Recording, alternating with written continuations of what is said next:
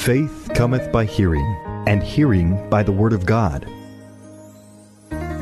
It's time for Faith to Live By with Sue Taylor.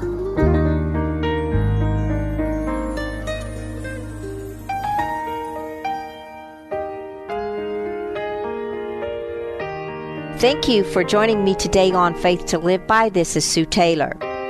I am continuing today from our last program on the divine promises for you from God.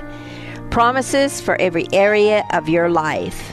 We have looked at the characteristics of the divine promises of God. They are unfailing, they are assured because of the ability of God to perform them on your on your behalf. They are grounded and founded in Jesus, that they are of infinite value we have learned some of the promises to the afflicted, and those promises are that there will be brighter days, that there will be deliverance, that you have the comfort and divine care of God's presence in the midst of your affliction, and that the grace of Christ is sufficient in any and all trials and afflictions. Today we are going to look at the promises of God to the humble. First, let's look at the meaning of the word humble. It simply means modest, meek, being respectful, being submissive, and being without pride. The pride that exalts itself above others, thinking you are better than someone else because of your station in life, your money, your looks, your education, and so forth. Moses was such a man of humility and meekness. He is someone that we can learn from. In fact, Scripture declares that the Lord was a friend of Moses and he knew him face to face. Moses, although he did not get to enter the promised land, was so important to God that Scripture records that the Lord Himself buried Moses, and no man knows to this day where the tomb of Moses is. If we want more grace, we have to humble ourselves. The first great promise to the humble is found in James chapter 4 verse 6 but he gives us more grace. That is why scripture says God opposes the proud but gives grace to the humble. If we want more of the grace of God, we must humble ourselves before him. Another aspect of the meaning of humble is that we are to be totally dependent upon God. And humbling ourselves to trust God and to depend upon Him is sometimes very difficult for us as believers. We want the control, not yield it. Yet he promises that the more we humble ourselves to him and give him the control, the more grace he will give to us. Being obedient to the will of God is a great way that we can humble ourselves to him. Also, we are not to exalt ourselves. Luke 14:11 tells us, "For everyone who exalts himself will be humbled, and he who humbles himself will be exalted." You know, God has a way of humbling us when we are, as my dear grandmother used to say, get too big for our britches. Let others exalt you and lift you up, including God. For when we try to exalt ourselves, we are setting ourselves up for a fall. Proverbs tells us that it is better to be lowly in spirit and among the oppressed than to share plunder with the proud. Another great promise to the humble is found in Proverbs 22 4. Humility and the fear of the Lord bring wealth and honor in life.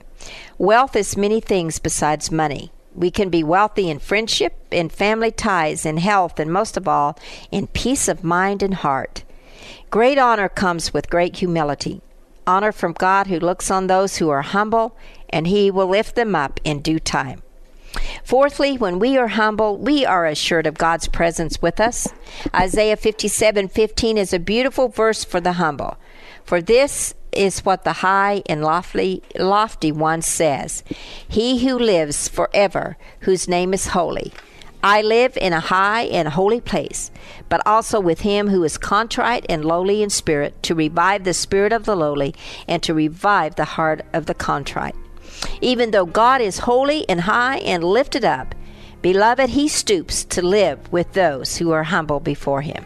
Jesus also promised those who humbled themselves as little children would be the greatest in the kingdom of heaven. Matthew 18:4 Therefore whosoever humbles himself like this child is the greatest in the kingdom of heaven. A little child is not worried about appearances. He is not trying to impress anyone for he knows not how. He is just trusting. That is what Jesus wants of us.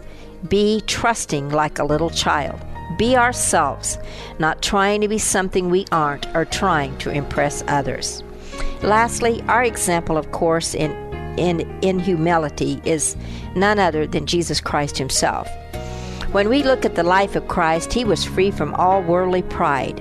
He was free from the appearance of it, free from worldly success, free from what the world thought of His reputation free from riches, free from rank or position, and free from kingship. Even though he was the King of kings and the Lord of lords, he didn't have to go around boasting about it. What an example of humility. That is why he can say to us today as believers, Come to me, all you who are weary and burdened, and I will give you rest. Take my yoke upon you and learn of me, for I am gentle and humble in heart, and you will find rest for your souls. For my yoke is easy, and my burden is light. You've been listening to Faith to Live By with Sue Taylor. If you would like to write with your comments or to request a copy of this program for an $8 donation, write Sue Taylor, 10827 Highway 86 East, Neosho, Missouri 64850. Sue Taylor is a member of the KNEO team and a keynote speaker at several church and women's events throughout the four state area. To book Sue for your next event, contact Sky High Radio at 417 451 5636. For 60 years, Crowder College has been empowering students to soar to new heights, from agriculture to education to business, sports, and the newest technologies. Crowder always has something interesting going on. I'm Adam Winkler of KNEO Radio. Join me each week as I talk to a different person from Crowder College about what's been happening and what's coming up next. It's the Insider's Guide to All Things Crowder. Subscribe today to the This Week in Crowder College podcast, available from the Sky High Podcast Network.